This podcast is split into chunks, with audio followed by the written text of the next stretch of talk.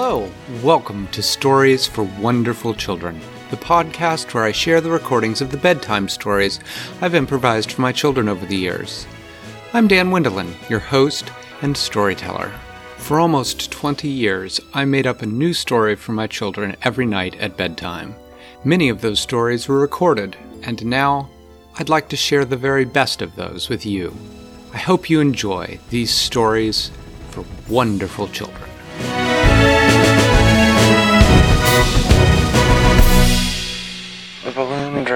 South through much of the rest of the day. The roadrunner never moved from its perch, although it did curl up and sleep for a while. Tammy and her mother watched it intensely. After its strange behavior, they kept wondering what it would do next. It never seemed to do anything but stare steadily south, and so they flew on. Tammy read the portion of her book about roadrunners. She learned about what they ate, about how fast they could run, and she didn't find anything that would explain why one would jump into a hot air balloon. Towards mid afternoon, mommy pointed and said, What's that? Gemma got out the binoculars, and she could see that there was an old abandoned fort up ahead.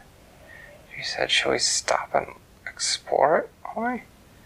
Mom said, I don't know, we've got such a good wind right now. But as Tim was looking at it, she saw a glint. She said, There's something in there. Maybe it's not abandoned.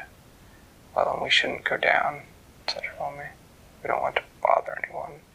It belongs to someone. All right, said Timmy. But just then the roadrunner finally stirred out of its stillness. It began hopping up and down, saying, Eep, eep, eep, eep, eep, eep. I think it wants us to go down, said Timmy. I don't care, said her mommy. I don't take directions on this trip from the roadrunner. If he wants to come along for a ride, that's fine. But just then, just as they were just about over the fort, the wind stopped. They tried going up, still nothing. They tried going down, still nothing. The wind was just gone. Well, her mom, I suppose we might as well land. So they pulled the flap to let some of the hot air out of the balloon. They slowly drifted down to the ground, staked the balloon to the ground. They all got out. The roadrunner hopped out immediately and stood looking at them. Then it began to walk into the fort. Tammy and her mommy looked at each other and shrugged. They were sort of curious what the glint was that they had seen. Walk or run. Walk. So they followed the roadrunner in. They went through the gates of the old fort and looked around, but they didn't see anything in the courtyard that was shiny or metal. It was all the walls of the fort were made out of mud, essentially. The buildings were made out of, the inside were sort of mud and wood together, sort of an adobe kind of thing.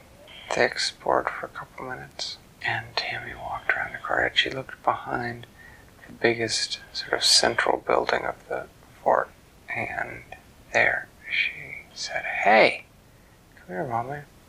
The mommy came around and she saw that there were several soda cans, and that must have been what was reflecting in the light. But she and her mommy just stared because the soda cans had been built into the shape of a metallic roadrunner. Well, said her mommy, that's not something I've ever seen before. The roadrunner came around the corner and it seemed very excited. Beep, beep, beep, beep, beep, beep, beep, beep, it said. Hmm, maybe it thinks it's a long lost relative, said Tammy. You think we should take it with us? I don't know, let's finish exploring first, said her mommy. They went through the rest of the buildings in the fort, but they didn't find anyone. And they they still had no other clues as to where the soda can roadrunner had come from. The roadrunner did not follow them as they explored the rest of the fort.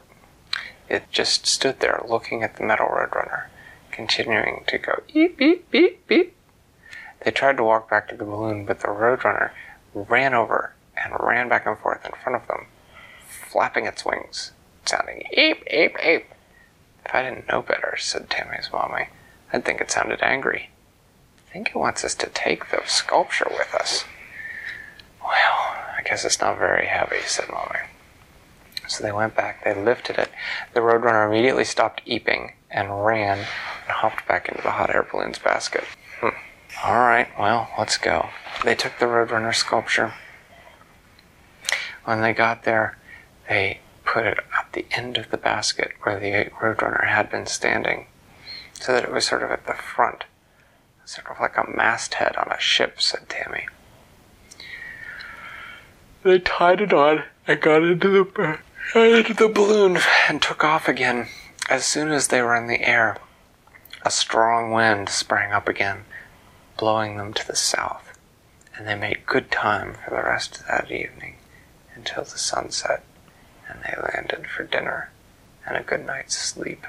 They were lucky that as they came down, they saw a couple rabbits, and so they had rabbit stew for dinner, which was quite good along with some dried vegetables that they had brought. Well, that was good, she said, after their tummies were full. Even the Roadrunner had eaten some of the stew. Yeah, said Tammy's mommy, but I'm looking forward to once we get a little further south and there are more fruit trees. Hoping we come across some mango trees. Eep, said the Roadrunner. You know, we can't just call him Roadrunner. What do you think we ought to call him? Weirdo? Because of his that statue? That doesn't seem like a very nice name, said Tammy's mommy. Tammy thought about it for a minute. Now, if you were Tammy, what would you name the Roadrunner? I'm thinking. Was it a boy or a girl? I didn't know how to tell.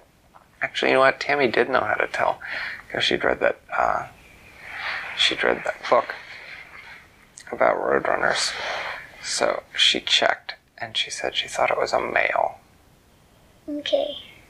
I was thinking about something like Lorenz, Lorenzo. Lorenzo the Roadrunner. Great name. Tammy's mommy thought so too. And so they made it official. The bird said eep for its part. And they all bedded down to get a good night's sleep. Thanks for listening to Stories for Wonderful Children. I created today's story, but heckling and clever commentary were supplied by my children. The theme music was created by Brandon Thompson, and the logo was designed by Silas Wendelin. If you know someone who might enjoy the stories, please tell them about the show. Our website is storiesforwonderfulchildren.com, and preview snippets are posted to most social media. I'm Dan Wendelin, reminding you to tell someone you love a story.